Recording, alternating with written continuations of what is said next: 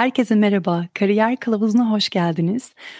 Ben röportaj yapacağım zaman benim aslında ne kadar heyecanlandım biliyorsunuz ama bugünkü konuğumu ben size aslında geçen haftadan duyurmuştum.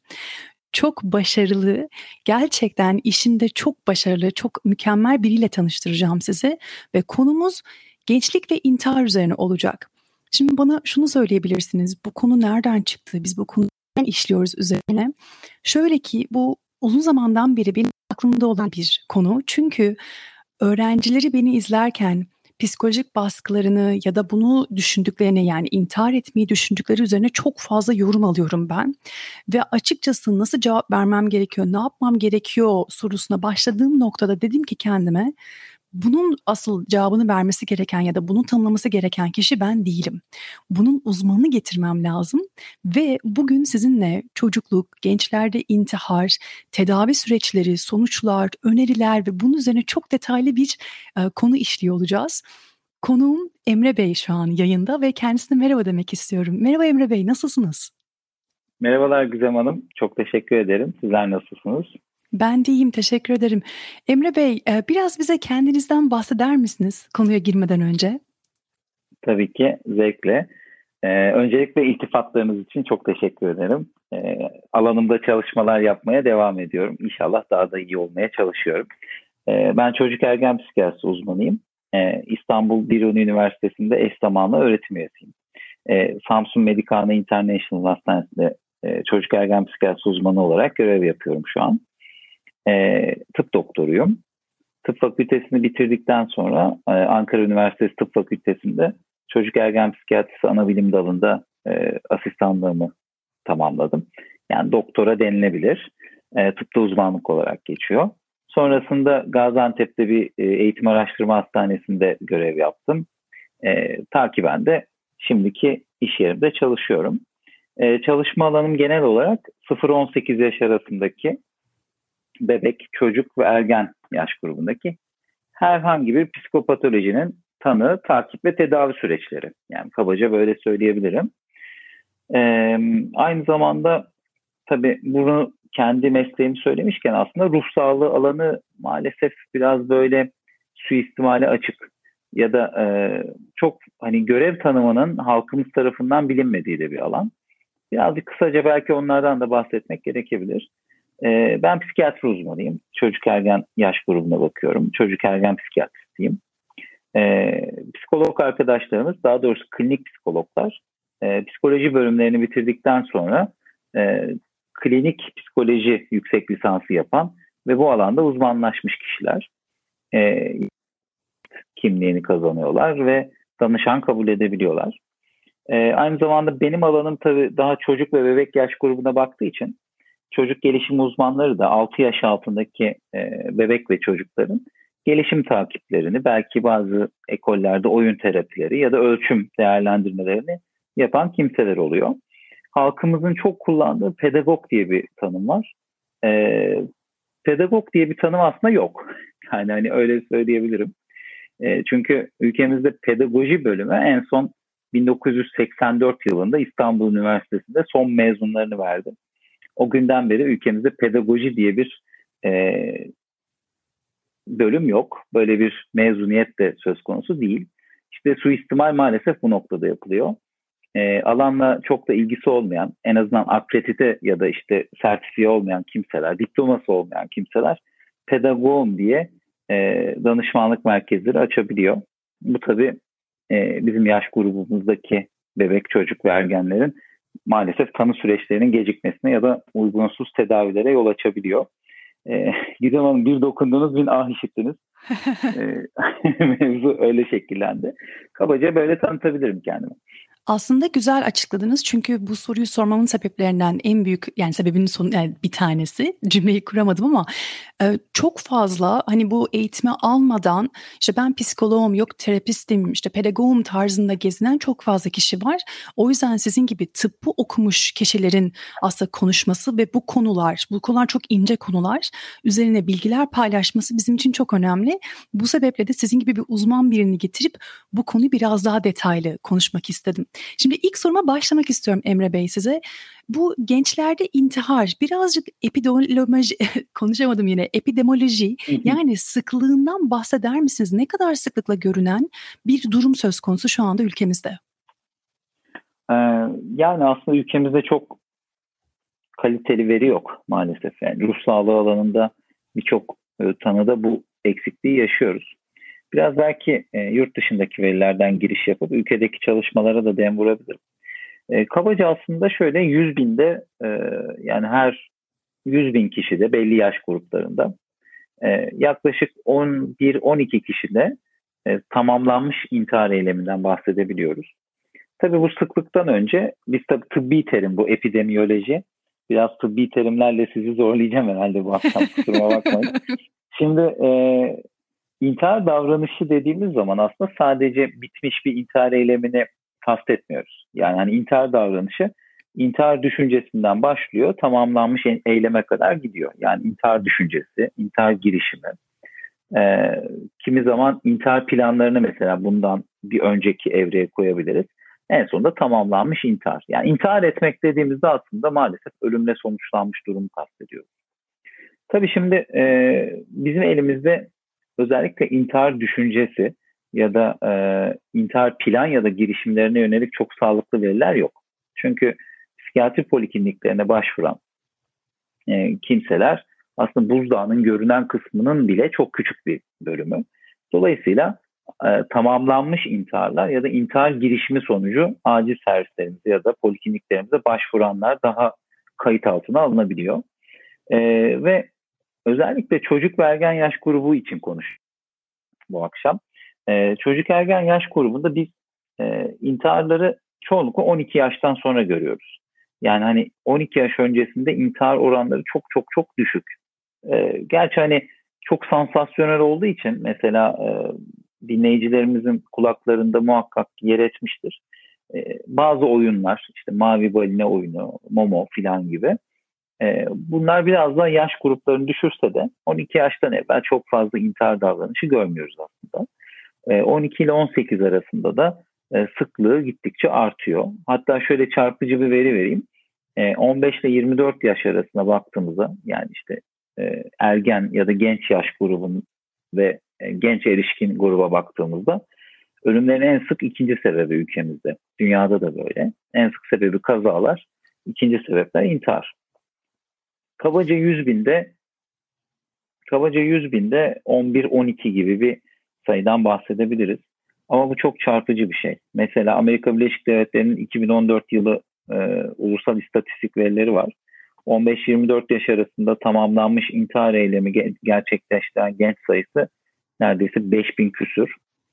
E, 14 yaşın altında 10-14 yaş arasında bu 425. Ama e, bakıldığında aslında çok çok yüksek sayılar. E, ülkemizde de hani 2013 yılına kadar doğru düzgün bir kayıt yok açıkçası. E, 2013 senesinde bir Türkiye İstatistik Kurumu'nun verileri var. Mesela 14 yaş altında 100 binde 0.45 gibi yani sanki hiç yapılmıyor gibi bir rakam verilmiş. E, ama şeyde de e, yani hani 14 yaşın üzerinde de 15-24 yaş aralığında da yaklaşık böyle 100 binde 4 filan gibi sanki Amerika'nın yarısı kadar filan söyleniyor. Tabii böyle söylendiğine çok çarpıcı ya da çok sıkmış gibi gözükmüyor ama aslına bakarsanız hani e, biraz daha derinlemesine konuştuğumuzda daha da iyi anlatacağım. E, yani hani bu buzdağının görünen kısmında bir noktadan bahsediyoruz aslına bakarsanız. Kabaca sayılar böyle. Emre Bey, çocuk ve gençler neden intihar ediyorlar? Biraz bu risk faktörlerinden bahsedebilir misiniz? Yani ailede yaşanan travmalarla mı, çevre faktörleri mi? Siz neler gözlemliyorsunuz?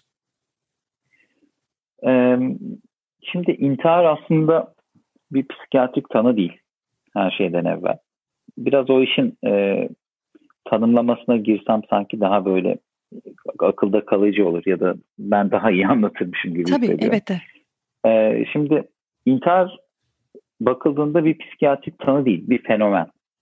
Yani e, bir psikiyatrik tanıya bağlı olma ihtimali her ne kadar yüksek olsa da e, temelde bakıldığında herhangi bir kategorik bir psikiyatrik tanı olmadan da gerçekleşebilir. E, yani bunu mesela intiharın tarihçesine baktığınızda da görüyorsunuz. İşte, örneğin Jean-Jacques Rousseau'nun yazılarında intihar böyle bir medeni hareket ve hal tavırmış gibi anlatılıyor. İşte Werther etkisi var mesela hani e, Werther'in acıları Göte'nin kitabında e, 1800'lü yıllarda Avrupa'da böyle romantik intihar salgınları falan yaşanıyor. E, yani hani kabaca intihar aslında kişinin e, ölüm amaçlı bir vazgeçişini tanımlayan bir fenomen bakıldığında. Tabii birçok şey bunu etkiliyor. Yani işte birçok sosyolojik etmen bunda etkili e, ekonomik faktörler etkili, e, zorluklar yani akademik zorluklar mesela sizin bahsettiğiniz. Tabii ki psikiyatrik bozukluk ya da hastalıklar çok önemli. E, dış çevreyle ilgili biyolojik faktörler çok önemli. Mesela işte şizofrenide ya da e, otizm spektrum bozukluğu bazı tiplerinde e, sonuçta biyolojik faktörlere bağlı intiharları falan görebiliyoruz. E, yani birçok risk etmeni söz konusu, birçok sebep söz konusu. Ama çok boyutlu ve çok karmaşık bir şey bu. Yani hani e, ve birbiriyle etkileşen çok fazla şey etmen var. Yani sadece majör depresyon var, eşittir intihar gibi bir durumdan söz edemiyoruz. Ama kabaca şu var. Mesela e, eriş genç grupta baktığımızda yani ergenlerde bilhassa baktığımızda intihar girişiminde bulunan ergenlerde herhangi bir psikiyatrik bozukluk olma ihtimali %90'lara e, ulaşabiliyor. Yani bunu ya önceden tanı koyuyoruz ya da sonrasında bir e, girişimde bulunan bir gençte bir psikiyatrik otopsi yapıyoruz aslında. Yani geçmişe dönük bir e, sorgulamayla buna ulaşabiliyoruz. E, Birçok psikiyatrik tanı bunda etkili. En çok bilineni, en çok suçlananı, e, tarihsel süreçte de hani bizim kendi mesleki yorduğumuz, en çok kafa yorduğumuz durum majör depresif bozukluk. Depresyon. E, ama mesela anksiyete bozuklukları, e, kişilik bozuklukları ya da kişilik böyle dürtüsel intihar davranışları falan da azımsanmayacak ölçüde. Mesela depresyona baktığınızda temel şema e, bir umutsuzluk ya da e, hani mutsuzluk artı umutsuzluk gibi bir tablo. Artık kişi yaşamdan keyif almıyor ve yaşamayı anlamsız buluyor. Orada bir e, artık son buluş ya da yeni bir çıkış yolu arama gibi bir şey olarak düşünülebiliyor. Anksiyete e, kaygılarıyla baş edemiyor. E, yani hani bir şekilde artık baş etme mekanizmalarını tüketiyor ve e, bir şekilde o da kurtuluş olarak ya da bir kaçış olarak bunu görebiliyor. Ee, yine bakıldığında e, diğer psikiyatrik durumlarda da hani mesela dürtüsel intihar girişimlerini çok fazla görüyoruz. Yani temel sebeplerinden bir tanesi mesela ADHD'de yani dikkat eksikliği hiperaktivite bozukluğunda e, eşlik eden bir psikopatoloji olsun ya da olmasın e, e, madde kullanımı ya da alkol kullanımının olduğu bir anda ya da bazen olmadığı bir anda e, kişi canına kıyabiliyor. Yani planlı bir eylem olmadan da e, pasif bir suisidal davranışa girebiliyor. Yani kafası bozukken mesela e, babasının arabasını kaçırıp ya da motosiklette hız yaparken e, canına kıyabiliyor bakıldığında. Yani dediğim gibi çok yönlü, çok etmenli, yani toplumsal, sosyolojik olayların gerçek anlamda etkilediği, biyolojik faktörlerin azımsanmayacak düzeyde etkili olduğu e, ve işin içerisine e, destek sistemlerindeki yoksunluktan işte umutsuzluğa kadar birçok şeyin girdiği böyle çok giriş sebepleri olan bir şey intihar kafa karıştırıyorum değil mi? Aslında güzel açıkladınız. Ben birazcık da şunu sormak istiyorum size. Ailelerdeki gözlemleriniz neler? Mesela çocuklar size geldiği zaman bu tarz eğilimleri olduğu ya da belki de geç geliyorlar size. Genel olarak ailelerin yapmış olduğu e, belirli kötü davranışlar var mı? Kötü demek yerine daha doğrusu yanlış diyelim. Hani mesela konuşma tarzı olabilir ya da onları yönlendirmek olabilir. Hani Oralarda neler gözlemliyorsunuz? Özellikle bu soruyu sormamın sebebi kendi Hı-hı. çocuklarında bu tarz eğer bir gözlem varsa ya da şüpheleniyorlarsa bu konuyla alakalı aileler neler yapabilir ve neler yapmamalılar özellikle bu davranışı göstermeye meyilli kişilerde? Ee, tabii çok fazla, çok çeşitli vakalar görüyoruz. Yani az önce iki soru öncesinde mesela hani e, intihar medeni insan davranışıdır gibi bir algı varmış mesela 1800'lü yıllarda. Fakat e, her sosyokültürel düzeyde yani e, baktığınızda işte Samsun, ben İstanbul'da falan da çalıştım. İstanbul'daki çok yüksek paralı bir okulun ya da e, çok adı duyulmuş bir okuldaki bir lise talebesinin e, hani anne babamın beklentilerini karşılayamıyorum diye intihar girişiminde bulunmasına da şahit oldum. E, Anadolu'nun başka bir köşesinde evlendirilmek üzereyken artık bir çare bulamayıp e, tarım ilacı içen ve bu şekilde intihar etmeye çalışan hastalarım da oldu. Yani hani o anlamda kendimi şanslı addediyorum. E, çok farklı sosyokültürel düzeylerde ya da sosyoekonomik düzeylerde intihar girişimleriyle çalışma şansım oldu. E, tabii bu hepsinde bir ortak tema var mı? E, açıkçası tek bir risk etmeni ya da tek bir ortak tema saptayamadığım için e, şunu yaparsanız intihar düzelir ya da aileler şunu yaptığında işi çözer diye bir şey söylemek çok mümkün olmuyor. Ama tabii bunu e, danışan ya da hasta bazında hatta aile bazında değerlendirmek en doğrusu. Şimdi şunu çok iyi biliyoruz. Bir kişi daha önce intihar girişiminde bulunduysa eğer yine yani bir yıl içerisinde tekrar intihar düşünce ya da girişimlerinin olma ihtimali neredeyse yüzde altmış. O yüzden en önemli risk etmeni daha önceki intihar düşünce, plan ya da girişimleri. Ve e, bu saydığım üç şeyden biri olduysa bir yıl içerisinde tamamlanmış intihar oranı da neredeyse yüzde yirmilere varıyor. Yani çok çok ciddi rakamlar. İşte rakamlar şimdi ciddileşmeye başlıyor aslında baktığınızda. Hani 100 binde 11 dediğimde çok bir şey ifade etmiyordu ama daha evvel intihar düşünce ya da girişimi olan bir genç eğer doğru yönetilmezse daha doğrusu 5 gençten biri doğru yönetilmezse ölüyor. Bir yıl sebebiyle ölüyor. O yüzden çok ciddi bir şey. Ee, ama az önce de dediğim gibi yani olayı ciddi anlamda sosyokültürel, sosyoekonomik bağlamda aileden bağımsız asla düşünmeden değerlendirmek lazım. Yani örnek vereyim. Ee, benim koşu yolunda İstanbul'da muayenehanem vardı. Kadıköy tarafında. E, Acıbadem'de pardon. Şimdi oradaki bir grup e, mesela bir hastam olmuştu 10, 15, 14 yaşında. Yeni e, bir liseye başlamış. Ücreti gerçekten çok yüksek olan bir liseye başlamış İstanbul'da. E, annesi üst düzey bir şirkette yönetici. E, baba da benim meslektaşımdı. Daha fazla detay vermeyeceğim. E, çocuk geldi yoğun intihar düşünceleriyle. Daha doğrusu yoğun intihar düşüncesi değil bunalıyorum, içim sıkışıyor falan diye e, bana başvurdu muayenehanede. E, değerlendirirken değerlendirmenin yani görüşmemin yaklaşık 10. dakikasında falan yoğun intihar düşünceleri olduğunu hani e, son zamanlarda artık 8. katta oturuyorlarmış. E, ara ara cama gidip geldiğini e, ve artık yaşama hani annesini babasını çok sevdiğini bunları ona söyle, onlara söyleyemediğini ama işte bir psikiyatriste gitmek istediğini söyleyerek gelmişti. E, görüşmenin ilerleyen kısmında hani girişten sonra konu tamamen intihar düşünce ya da planları üzerinden gitti. Bu mesela planlı bir intihar girişimi değildi ama e, çocuğun geçmişte işte 8 yaşındayken e, bir özgür öğrenme bozukluğu ya da disleksi tanısı vardı. Bir süre destek eğitimi almış. Sonra aile bir şekilde e, maddi destekle çocuğu liseye kadar getirmiş. Lisede de beklenti gittikçe artmış. Yani çocuk mesela o noktada daha doğrusu genç o noktada hep şeyden dem vuruyordu. Yani ben beceremiyorum, yapamıyorum. Ee, anne babam benim için çok fazla para harcıyor ve benden çok fazla umut, çok umutlular ama ben onların e, hayallerindeki çocuk değilim. Bunu karşılayamıyorum.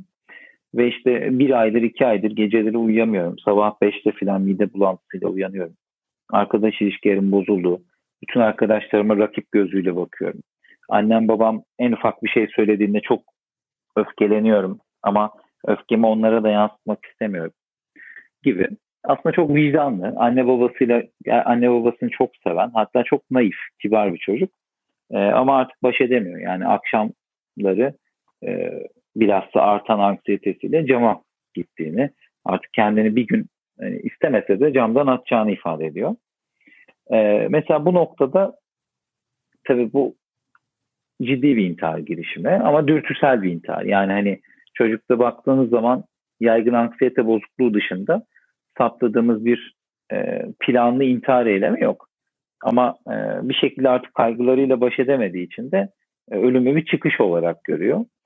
E, burada kendisinde hastayla hani iletişim ve ilişkiyi kurduktan sonra e, anne, anne ve babası durumu görüşmek, izin al, alıp anne ve babasına münasip bir lisanla anlatıp e, sonra tabii evdeki güvenlik önlemlerinin alınmasını e, rica ettikten sonra da çocuğun tedavisini başlayıp sık bir görüşme maratonuna girmiştik.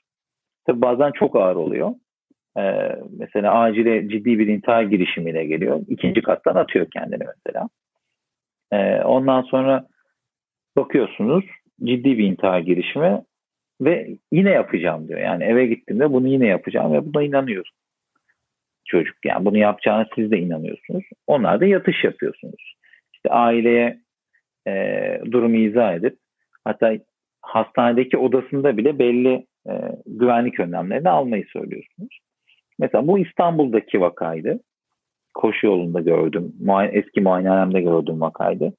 E, bir de yakın zamanda Gaziantep'te gördüm var. Orada da mesela Kilis'te e, 16 15 yaşında bir kız çocuğu işte amcasının oğluyla evlendirilmek istiyor. Kız, kız çocuğu doğal olarak bunu istemiyor. Hatta şöyle 15 e, yaşında nikah yapamadığı için 16 yaşında doktor raporu alırız. Seni bir şekilde yine hani nikahını kıyarız. Sen şimdi imam nikahıyla git diyorlar çocuğa. E çocuk da yalvarıyor, yakarıyor, hocalarından, okuldan rica ediyor. Diyorlar ki seni okuldan alacağız. E, artık işte okula gitmeyeceksin, evinin hanımı olacaksın filan. Sonra çocuk hiçbir çözüm bulamıyor ve e, DDT içiyor yani tarım ilacı içiyor ölmek için. E, mesela burada çok ciddi anlamda bir destek sistemlerinde problem görüyorsunuz. E, evet orada da artık hani dürtüsel bir intihar söz konusu. Plan yapmamış. Orada bir tarım ilacını bulmuş içmiş ama hem destek sistemi yok çocuğun hem de e, artık yaşamak tutturabileceğiniz bir şey yok. Mesela orada da şöyle bir yöntem izlemiştik. E, aileyle görüştüm ama aileyle görüştüğümde artık e, ailenin çocuğu evlendirme konusunda direttiğini, durumu çok önemsemediğini fark ettiğimde e, bu durumu sosyal hizmetlere bildirmiştim. Sosyal hizmetlerde çocuğu e, yurda aldı. Yani en azından devlet korumasına alınmıştı. Mesela bu çocuk için aslında normalde devlet korumasına alınmak çok tercih edilen bir şey değildir yani baktığınızda bir çocuk için. Ama e, o çocuğu koruyan bir şey olmuştu. Bu tabii dediğim gibi belki de buzdağının görünen kısmıydı baktığınızda. Ama birinde aileye emanet edip aile ve çocuğun e, ortak paydada buluşmasını sağlarken diğerinde yani çok tercih etmesek de çocukla aileyi ayırmak çocuğun acil yardımı için e, ilk yapmamız gereken şeydi. Dediğim gibi hani birçok risk etmeli e, yaşanılan toplumsal özelliklerden, aile özelliklerinden asla bağımsız düşünülemez. Tabii e, işte hastalık yoktur, hasta vardır prensibiyle giderseniz bu noktada e, ona göre öneriler yapabiliyorsunuz. Hastaya göre tedaviler başlayabiliyorsunuz. Tabii e, anti, anti parantez kilisten gelen e, vaka öyle olunca ailenin de bir süre ben de tehdidine maruz kaldım. İşte hatta böyle yuva yıkan kişi falan gibi bir takım beddualara da maruz kaldım ama en azından 15 yaşında bir kız çocuğunun belki hayatını kurtarmışızdır diye düşünüyorum yani. Genel olarak bir baskı aslında görüyorum bu iki tane örnekte de yani ailenin istediği hayatı yaşamalarına üzerine ve bir de kıyaslamak sanırım en kötü nokta. Belki de ben bu yüzden sanırım çok fazla görüyorum yorumlarda. İşte başka bir evet. çocuğun aslında daha başarılı olması, ben onun gibi değilim ya da onun gibi bir ailem yok. Genelde bu tarz düşünceler çocuklarda olduklarında mesela kendilerini işte sizin bahsettiğiniz gibi başka öğrencileri rakip gibi görmeleri ki bizim aslında Türkiye'deki sistem bunu çok böyle müsait kılıyor evet. bir bakıma. Tabii ki de hani üniversite giriş sınavından işte girilen üniversiteye, bölüme kaç derece yapıldığına dair bir ciddi bir at yarışı var yıllardır devam eden ve bu değişecek gibi değil zaten. Çünkü Amerika'da da bunun farklı bir versiyonu var. Çin'de daha da kötü versiyonu var.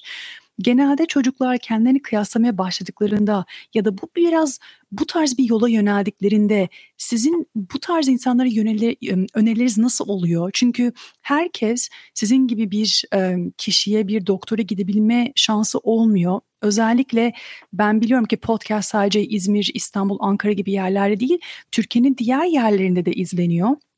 Bu tarz hani sizin gibi desteğe imkanı olmayan kişiler için Önerileriniz genelde nelerdir? Mesela kendini kıyasladıkları zaman ya da kendini yeterli göremedikleri zaman ve o düşünceler ilk başladığı noktalarda. Hı hı. Ee, kıyas gerçekten çok fazla gördüğümüz bir şey. Yani artık hatta e, sadece üniversitelere giriş sınavında değil, daha evvelinde de liselere giriş sınavında ve daha bile öncesinde görüyoruz maalesef.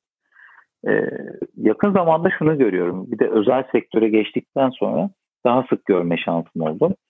E, mesela randevularım özellikle benden şöyle talepler oluyor. Şimdi e, ben çok fazla böyle geç saatlere kadar hastanede ya da muayenehanede kalmayı sevmiyorum yani işin gerçeği. Ailelerin talepleri hep şu yönde oluyor. Ee, okul bittikten sonra gelelim. İşte hafta sonu mesela cumartesi günü 10 randevunun 10'u dolu. Araya birileri giriyor. Ee, işte sabah 8.30'da gelir misiniz? Dörde kadar uzatabilir miyiz filan gibi. Yani hani beni hiç eve göndermeyi düşünmüyorlar. burada hep şunu görüyorum. Mesela burada çocuklardan ziyade aileler daha e, koruyucu kollamacı yaklaşıyor. Yani o şey var sanki hani e, okulun okulun her dakikası, her saati para da hani ben o bana muayeneye mesela bir saat erken çıktı bana muayeneye gelmek için sanki böyle cepten yiyormuşçasına bir e, şey yaratılıyor. Yani bunu mesela aile benle görüşürken çoğu zaman da çocuğunun yanında bunu söyleyebiliyor. Tabii e, hani çocuk için yapılan bir eylem. Aslında çocuğa değer verdiğini göstermek istediği için aileler bunu yapıyor ama e, bunun çocukları yaraladığının çok farkında olmuyorlar. Yani bugün bile iki tane bunun örneğini yaşadım ben. E, dolayısıyla e, hiçbir kıyaslama olmadan dahi çocuklar şöyle düşünüyor. Yani benim okuldaki her saatim ailem tarafından bir işte keş olarak hesaplanıyor yani. Hani ben aileme bir yüküm. Ee, ben aileme bir yüküm ve ben e, işte bu yük karşısında daha fazla ezilmemek için daha çok çalışmalıyım ve sınıftaki yan sıramdaki çocuğu ezmeliyim. Yani işte sınavdaki yöntem nedir? Bu çocuğun üstüne çıkmak nasıl olur? Bunun kafasına basarak çıkarım. Yani işin biraz esprili tanım bu ama iş biraz buna dönmeye başladı. Ee, ve hani kendi lise çağımla filan da gerçekten ciddi bir böyle vahşi bir e, yarışma ortamı görüyorum. Muhakkak ki dünyanın birçok yerinde böyledir. Yani siz benden daha iyi biliyorsunuz işin eğitim ayağını ama Türkiye'de son 10 yılda ya da 10 yıllarda çok ciddi böyle bir e, bozulma ve ciddi bir rekabet görüyorum. Sadece aslında okulda da değil yani. Sadece eğitimde de değil. Mesela benim küçük bir e, oğlum var bebeğim. E, işte biz parka falan tabii benim oğlumun daha park yaşı gelmedi ama yani geziyoruz. Mesela ben ailelere biraz mesleki dejenerasyona laf atıyorum. E, Aa, ne kadar tatlıymış falan ne oynuyorsunuz falan diye sorduğumda işte beslenmeye geliyor laf. Aileler şöyle söylüyor. Yani işte e, biz çocuğumuza asla paketli gıda vermiyoruz hiç kraker yedirmedik, şöyle yapmadık. Ya orada bile bir yarış görüyorsunuz. Yani e, mesela bir anne yanındaki anneye hani beslenme konusunda yarış haline giriyor. Siz işte hangi influencer'ı takip ediyorsunuz da onun beslenme önerisini yapıyorsunuz falan. Ya böyle çok garip, komik e, ama yaralayıcı süreçler oluyor. Geleyim okula, eğitime çok fazla dağılmadan. E, ciddi anlamda evet acı bir yarışma ortamı var. Şimdi ben e, eğitim psikolojisi diye bir kavram var mı bilmiyorum ama e, hep zaten talebelerle çalıştığım için ve özel okullarla da danışmanlık hizmeti verdiğim için gördüğüm şöyle bir şey var. E, özellikle liselere giriş sınavında mesela şöyle hesaplayalım. Hafta içi sabah 8.30 ile 5 arasında okulda olan bir çocuktan bahsedelim, bir gençten. Saat 5'te çıktığında büyük bir şehirde ya da ortalama bir Anadolu şehrinde eve gidip yemeğini yiyip üstünü değişmesi 6.30'u falan bulur. Matematik öğretmeni o gün ödev veriyor ve diyor ki 50 soru çözmenizi istiyoruz. Şimdi yeni akıllı sorular 4-5 dakika falan sürüyor. Yani 4 saat. Şimdi çocuk dersin başına 6.30'da otursa hiçbir şey yapmayıp e zaten e, gece işte 10.30 falan bulacak. E biz de diyoruz ki bu yaşlarda en az 8 işte mümkünse 8.30-9 saat uyuyun. E sadece akıllı matematik sorusu çözerek çocuğun akşamı tamamen bitecek. Yani hani e, yarış atını da tam hani rehabilite edemeden yani sürekli atı çatlatmak üzerine giden bir eğitim sistemi haline alıyor.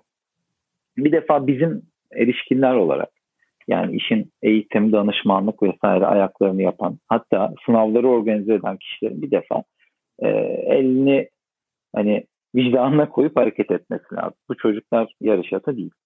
İkincisi sistem öyle bir hal alıyor ki sınavlar gittikçe zorlaşıyor ama tam puan yapan çocuk sayısı özellikle liselere giriş sınavında Türkiye'de tam puan 80 tane falan çocuk tam puan yapıyor yani. Bu akıl alır bir şey değil bakıldığında. E, dolayısıyla müthiş bir rekabet ortamı e, çıkıyor. Bir de şu var. Bütün çocuklar üniversite sınavlarında ya da liselere giriş sınavlarında hep yüzde üçlük ya da yüzde yedilik dilimde olmaya çalışıyor. E, hayat ülkemizdeki hayat şartları geri kalan yüzde 93'lük kesime bir şey vaat etmiyor. E, yani hani e, herkes doktor, herkes işte e, ne bileyim uzay mühendisi falan olmayı hedefliyor. Ama kimse iyi bir e, peyzajcı ya da işte iyi bir bahçıvan olmayı hedeflemiyor. Yani hani itibarın sadece e, yönelilen meslek grubuyla ya da maddiyatla alakalı olduğu bir sistem gerçekten sonunda baskıya varıyor. Yani hani işe belki ben alanın dışında yaklaştım ama şu an hani düşündüğünüzde %93'e herhangi bir sosyal, toplumsal, e, ekonomik, e, sanatsal hiçbir şey vaat edilmeyen bir sistemde insanlar o bildiğiniz açlık oyunlarındaki hayatta kalma mücadelesini vermeye başlıyor. Ve bu mücadele çok çok çok erken yaşlara iniyor.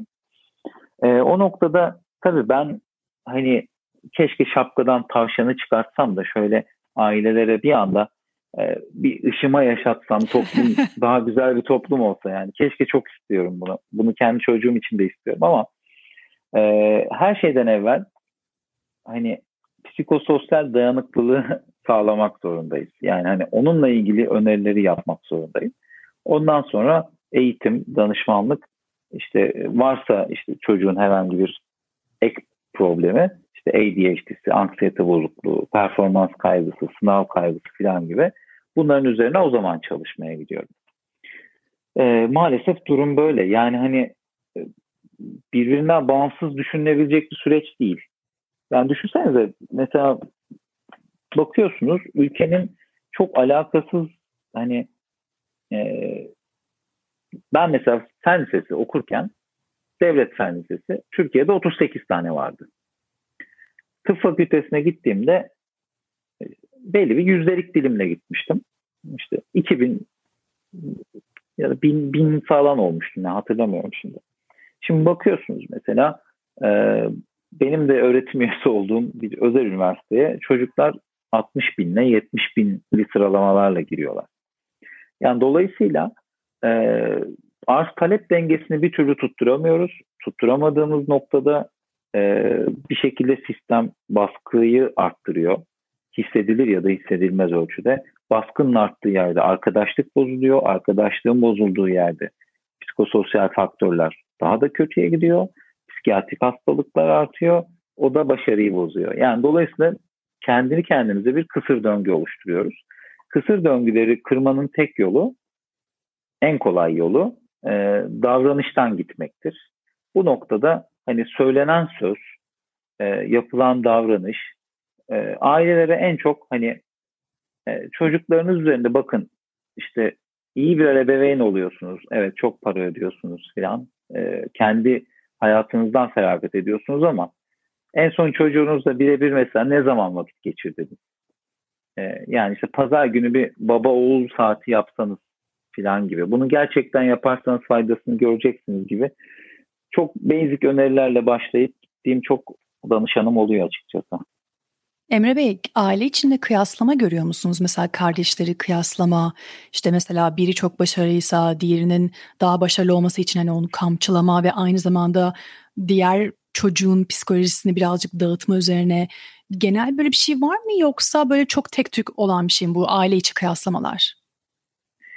Ee, soruyu tersine ben sorayım mı? Sizce var mı? Bence Psikiyatristım hani malum. Evet. Biraz da soru sormam gerek. Elbette. Ya benim gözlemlediğim en azından uzaktan da olsa bence var. Ee, özellikle eğer ilk çocuk çok daha başarılı hani böyle örnek gösterilmesi tarzında. Ben o şekilde gözlemliyorum ama tabii siz yani hastalarla da ilgilendiğiniz için sizin evet. nasıl deneyim elde ettiğinizi çok merak ediyorum. Ee, bu hepimizin hayatımızda tecrübe ettiğimiz e, benim ekstradan hani çalıştığım ailelerde de çok sıklıkla gördüğüm bir şey. Yani ben de kendi kardeşimle çok defa kıyaslanmışımdır. E, tabii kıyaslama her zaman kötü bir şey mi? Tartışılır.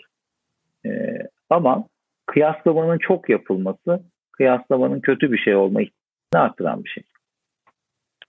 Yani hani e, bir de başarıyı tek düze algılamak da aslında kıyaslamaların acımasızlığını arttırıyor. Yani e, sadece sınav notu aslında bir insanın hayattaki başarısını göstermez. Evet yani standartize bir şeydir ama e, yani hayatta mesela iyi okullar kazanmayıp e, ticarette ya da sosyal alanda çok başarılı olan insanlar da var. Şimdi hani kariyer kılavuzu ya da eğitimle ilgili konuşulduğunda tabii böyle sınav çalışmamayı e, övüyormuşum gibi algılanmasın yani. Hayatımda bir yere geldiysem ya da bir yere gidiyorsam hep sınavlar sayesinde oldu. Yani iyi ki sınavlar var. Sınavlar olmasa ne olurdum bilmiyorum yani. Ama e, bir defa kıyas yaparken e, yapıcı aslında e, kıyas iyi de bir şey olabilir. Yani illa böyle bir işte kardeşin başarılı bak falan dendiğinde e, bunun dozunu iyi ayarlarsa aile e, çocuğun mesela kıyas yapılan ya da işte atıyorum ben tıp fakültesine gittim kardeşim işte iktisat fakültesine gitti e, ben 1200. oldum o ne bileyim 100 bininci oldu falan. Aile eğer buradan dem vurursa bunu ne kadar yapıcı söylerse söylesin sonuçta benim kardeşimi ezer. Bu böyledir yani iki kere iki dört ama şöyle yaparsa bunu yani işte abin e, çalışkan bir öğrenciydi. E, başarılı oldu. Onunla hep gurur diyoruz. E, seni çok seviyoruz. Sen abinden farklı değilsin bizim için. E, belki akademik anlamda işte biraz daha desteklenmen gerekebilir. Derse yani çok ciddi bir problem görmüyorum bu üslupta. Ama e, biz seni çok seviyoruz. Ama işte sen çalışmıyorsun. Bak abin işte 1200. oldu, sen 100 bininci oldun derse yani hem kardeşlerin arasını bozmuş oluyorsunuz hem de e, sınav dönemindeki bir çocuğu demoralize etmiş oluyorsunuz. E, ve bu çok çok çok sık karşılaştığımız bir şey. Yani e, ebeveynler kendi gençlikleriyle çocuklarını kıyaslıyor, kardeşleri kendi aralarında kıyaslıyor ve acımasız kıyaslamalar yapabiliyor. Sınıftaki arkadaşlarla kıyaslıyor. Yani ben yakın zamanda şunu gördüm mesela. Liselere giriş sınavı yine. Ee, aile yana yakıla geldi dedik ki oğlumun sizle konuşacağı özel bir şey var. Biz konuşamıyoruz bunu dedik. Kusura bakmayın. Tabii dedim işte gel canım falan işte. Aileden izin aldık. Oturduk tek başımıza. E, problem nedir dedim seni buraya getiren. Ya bir şeyler oldu ben Aa öyle mi filan. Peki ailen nasıl karşıladı bu durumu? Klasik e, cezalandırıcı bir şey oldu mu? Hani o dinamik tutumlara yönelik biraz konuştum. Yok dedi benim için ergenlik önemli değil de dedi. Ya bunun e, sınav başarımı etkilemesinden korkuyorum dedi. Yani hani e, hani ergenlik bizim hayatımızdaki en önemli şeylerden biri yani dönüm noktası. Bunun sınav başarımı etkilemesinden korkuyorum dedi. Peki neden korkuyorsun? Ben dedi şu an okul birincisiyim. Hedefim tam puan yapıp İstanbul Erkek Lisesi'ne gitmek ya da Galatasaray Lisesi'ne gitmek. E, tam puan yapamamaktan korkuyorum. Bu sene ergenliğe, keşke seneye ergenliğe girseydim gibi e, bir yorum yaptı.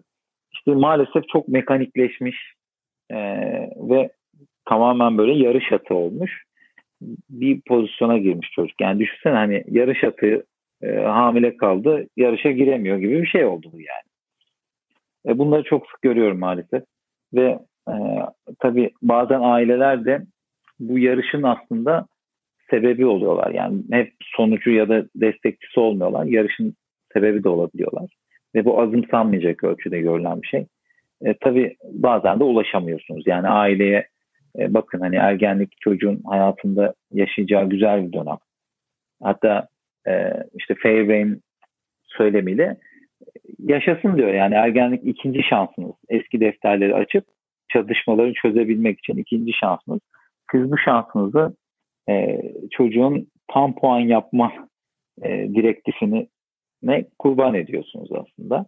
Ve sonra ileride başarılı ama e, ebeveynleriyle sağlıklı ilişki kuramayan bir bireyin yolunu açıyorsunuz gibi. Tabii bu kadar sert olmayan e, yüzleştirmelerle en azından sistemde tutarak gitmeye çalışıyorum. Ben şimdi bir de farklı bir açıdan size bir soru sormak istiyorum. Özellikle bizi şu anda dinleyen dinleyicilerimiz için özellikle işte çocuğu bu sınavlara girecek olan mesela aileler ve işte terapinin gerekli olmadığını ya da uzman bir doktora gitmenin e, gerekli olmadığını düşünen aileler açısından bir soru sormak istiyorum size. Şöyle hı hı. düşünüyor olabilirler. Zaten Türkiye'de sistem böyle. En iyi okullara girmek için çalışılması gerekiliyor. Yani bunun için işte akıl sağlığının bozulmasına ne gerek var? Buna işte uzmana gitmeye gerek var mı? El alem duyarsa konu, komşu, akrabalar, o çocuğun arkadaşları, işte bu çocuk hakkında neler söylerler? Hani genelde böyle bir düşünce yapısı oluyor. Genelde hani bir uzmana gitmenin sanki böyle e, olan sorunu hani biraz daha mercek kartına yatırmanın biraz ayıp olabileceği tarzında ya da gerekli olmadığı görüşü üzerine zaten olan bir sistem bu. Kimse bu sistemi zaten değiştiremez. Dünyanın her yerinde bu tarz evet. sınavlar oluyor diye düşünen. Bu tarz düşünen aileler için özellikle uzmana gitmeyi zaman kaybı olarak görmek olabilirler. Gereksiz görüyor olabilirler. Sistem budur. Bu şekilde çalışılacaktır. Bunun başka yöntemi yoktur.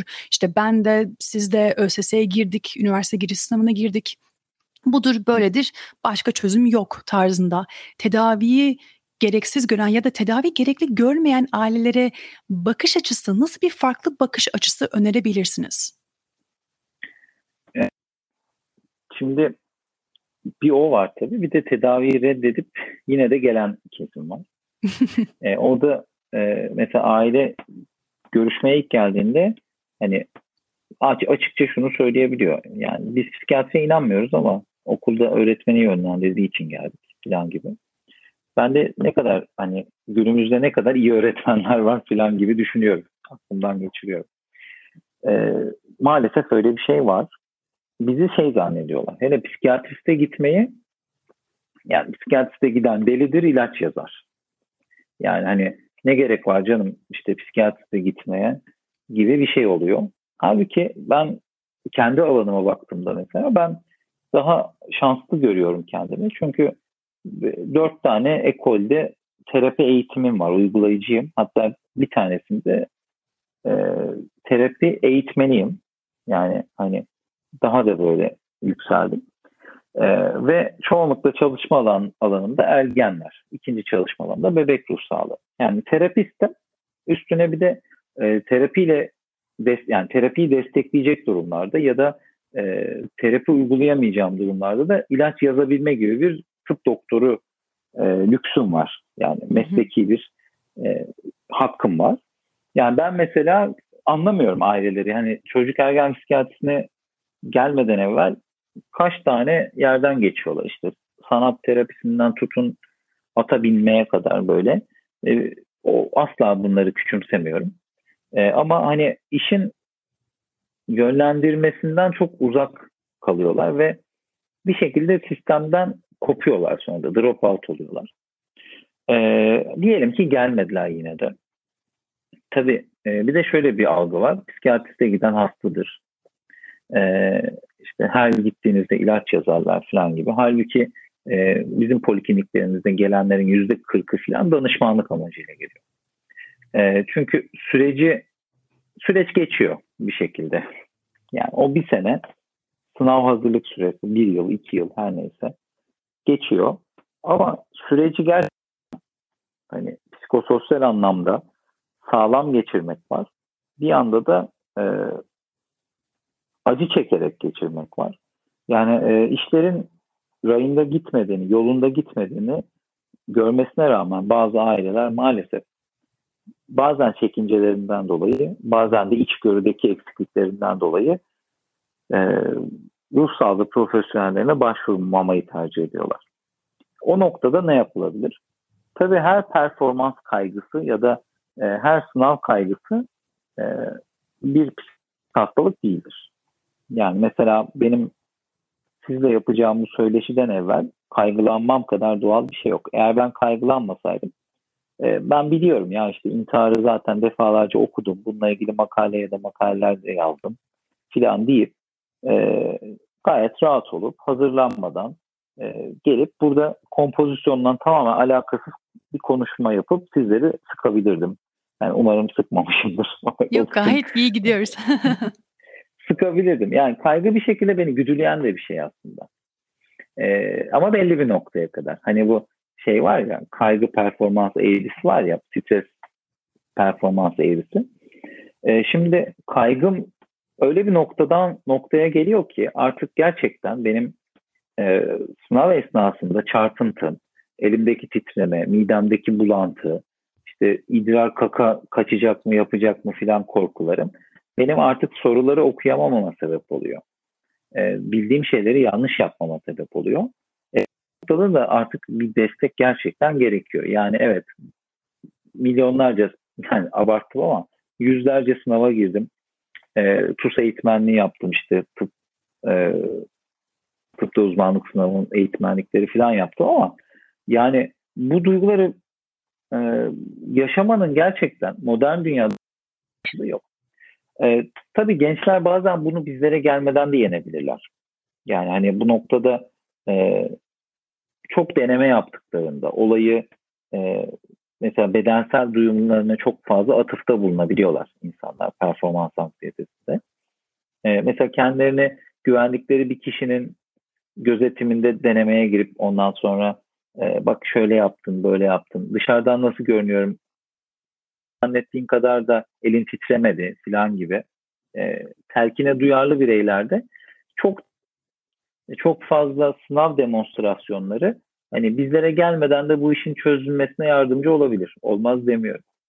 E, ya da iyi bir rehber öğretmenle ya da iyi bir mentörle çalışmak, e, onun önerilerine uymak çoğu zaman aslında yeterli de olabilir.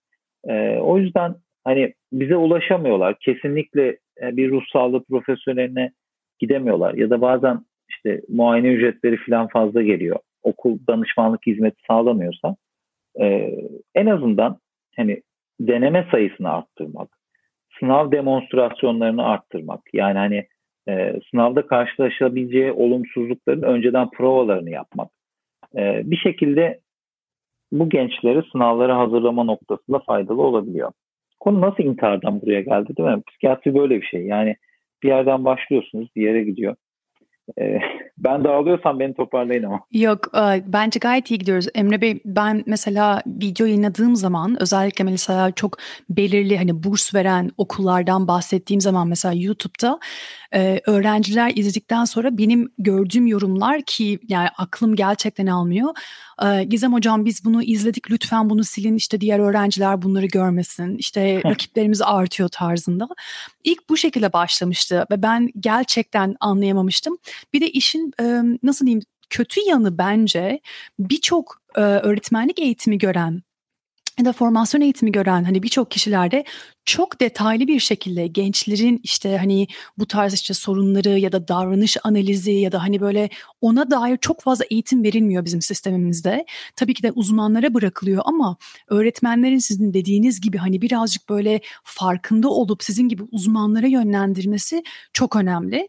Buna e, son olarak da şunu eklemek istiyorum. Şimdi siz İstanbul'da değilsiniz değil mi? Samsun'dasınız. Ha, evet şu an Samsun'dayım.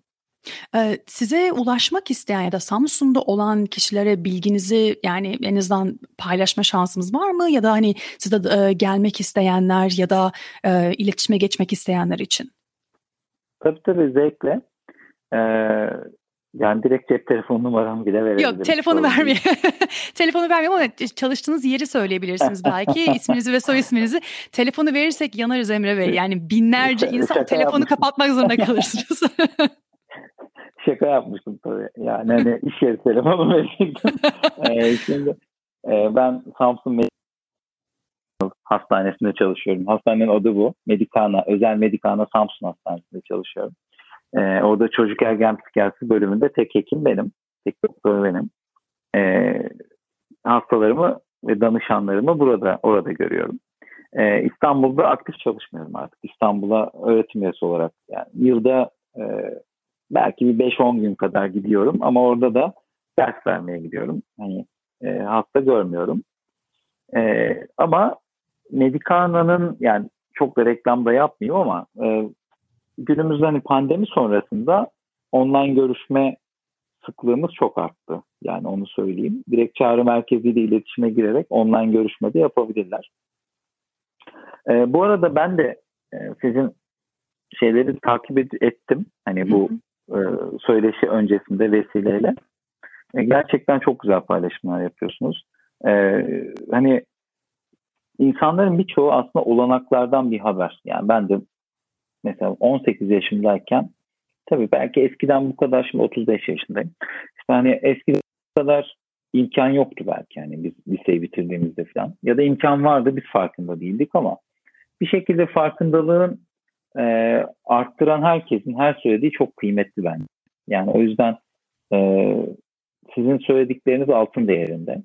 Yani hani sistem e, öğretmenlerden bağımsız düşünülemez. Yani bizim e, ben ilkokul öğretmenimden lise e, okul Samsun Fen Lisesi'ndeki okul müdürümüze kadar. Yani o kadar hayranlık duyuyorum ki şimdi geçmişe baktığımda. Yani o kadar akıllı, bizi o kadar iyi yönlendiren, sosyal, e, hani demokrat insanlarmış ki. Yani mesela gerçekten rasyonel düşünmeyi onlar sayesinde öğrenmişiz. Çünkü hayatın büyük kısmı sosyal öğrenmeyle gidiyor. Yani hani siz o insanların e, düşünüş biçim, biçimlerini, e, muhakemelerini bir şekilde öğreniyorsunuz. E, yani hani sizin gibi insanlara çok ihtiyaç var. Ve tedavi önceliğini de belirleyenler aslında bir şekilde öğretmenler. Yani ben bugün mesela bir öğretmen hanımla görüştüm. E, ilkokul öğretmeniyle. Kendisi şey dedi bana. Ya hocam dedi ne güzel bir şey yaptınız. Beni aradınız öyle aranızda. İşte bir saatiniz vardı. Benim bir tane daha öğrencim var. Disleksi gelişme ihtimali var. Yani ben sizinle irtibatta kalmak istiyorum. Size yönlendirmek istiyorum dedim. Hani memnuniyetle kabul ettim tabii. Ee, yani hani çok iyi öğretmenlerimiz de var gerçekten. Hani öğretmenlerimizin bu noktadaki farkındalığı zaten çok iyi ama artarsa e, hem bizim işimiz kolaylaşmış olur. Yani hasta yükümüz artar ama işimiz kolaylaşmış olur. Hem de gençler bir şekilde sistemde kalırlar, doğru yerlere yönelirler. E, Valla o yüzden beni davet ettiğiniz için de ben çok teşekkür ediyorum yani. Keşke çok anlatacak çok şey var ama e, zaman kısıtlaması da var tabii. Evet, um, Emre Bey geldiğiniz için ben tekrardan teşekkür etmek istiyorum. Şu anda Türkiye'de aslında çok geç bir saat. Benim öyle yemeğime denk getirebilmemiz için molama buna göre ayarladık ve aslında bayağı bir uzun sürdü bunu bizim uh, takvime eklememiz. Onu dinleyicilerimiz bilmiyor. Bir de ek olaraktan da hem beni YouTube'dan takip edenler ve podcast'imi izleyenler bilirler. Ben reklam yapmam, ben e, reklam almıyorum. İşte hiçbir şekilde markalarla çalışmıyorum. Ben önerdiğim zaman gerçekten hani biliyorum e, işin için en iyisi, en doğrusu, en en en en iyisi olduğunu bildiğim için. Bir de içerik üretirken de özellikle hani bu podcast'in en büyük sebeplerinden bir tanesi maddi durumu olmayanlar olabilir ya da uzmana gitmeye durumu olmayanlar olabilir. Ama en azından hani birazcık yön göstermek, hani okuduklarını belki değiştirebilirler, başka şeylere bakabilirler, kaynakları bulabilirler ya da hani e, birazcık daha böyle hani aile olarak e, nasıl diyeyim açık görüşlülük diyeceğim. Çünkü sizin de bahsettiğiniz üzere genelde işte hani bir tedaviye gitmek hani böyle aman Allah'ım insanlar duymasın e, tarzına görüşü olmayan aileler zaten geliyorlar size. Hani böyle işte evet ben gerçekten çocuğumun en iyisini istiyorum ve bu konuda da açık görüşlüyüm olarak bir de son bir farkı söyleyeceğim size. Amerika'da neredeyse herkesin özellikle batı ve doğu yakasında yaşayan birçok kişinin yani ciddi anlamda herkesin terapisti vardır. Bu böyle evet. e, insanlar konuşurlarken kahve içerken biriyle işte terapistim de bana bunu söyledi işte ben de böyle bir değişiklik görüyorum. Hani herkesin bir kişisel gelişim akıl sağlığını biraz daha ön plana çıkarttığı bir kültür farkı var. Ben burada yıllar önce yaşamaya başladığımda fark etmiştim ve benim için birazcık böyle sudan çıkmış balık bir modu vardı. Çünkü Türkiye'de öyle bir sistem bence hala yok.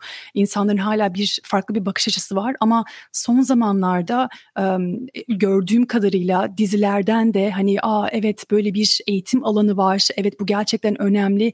Birazcık böyle yıkılıyor gibi düşünüyorum bu ön yargıların. Geldiğiniz için bir kere daha teşekkür etmek istiyorum. Ee, tekrar edeyim siz Samsun'da Medicana, Medicana olarak yazılıyor. Ee, Medicana Samsun Özel Sağlık Hizmetlerinde çalışıyorsunuz. Size ulaşmak isteyenler oranın web sitesine girip sizi o şekilde bulabilirler. Zaten bilginizde podcast'in detaylı bölümüne ekliyor olacağım. Tekrar teşekkürler. Ee, iyi ki varsınız. İyi ki bu bilgileri bizimle paylaştınız. Uzun oldu ama gerçekten çok verimli oldu. Ben de bütün sorularımı cevap bulmuş oldum.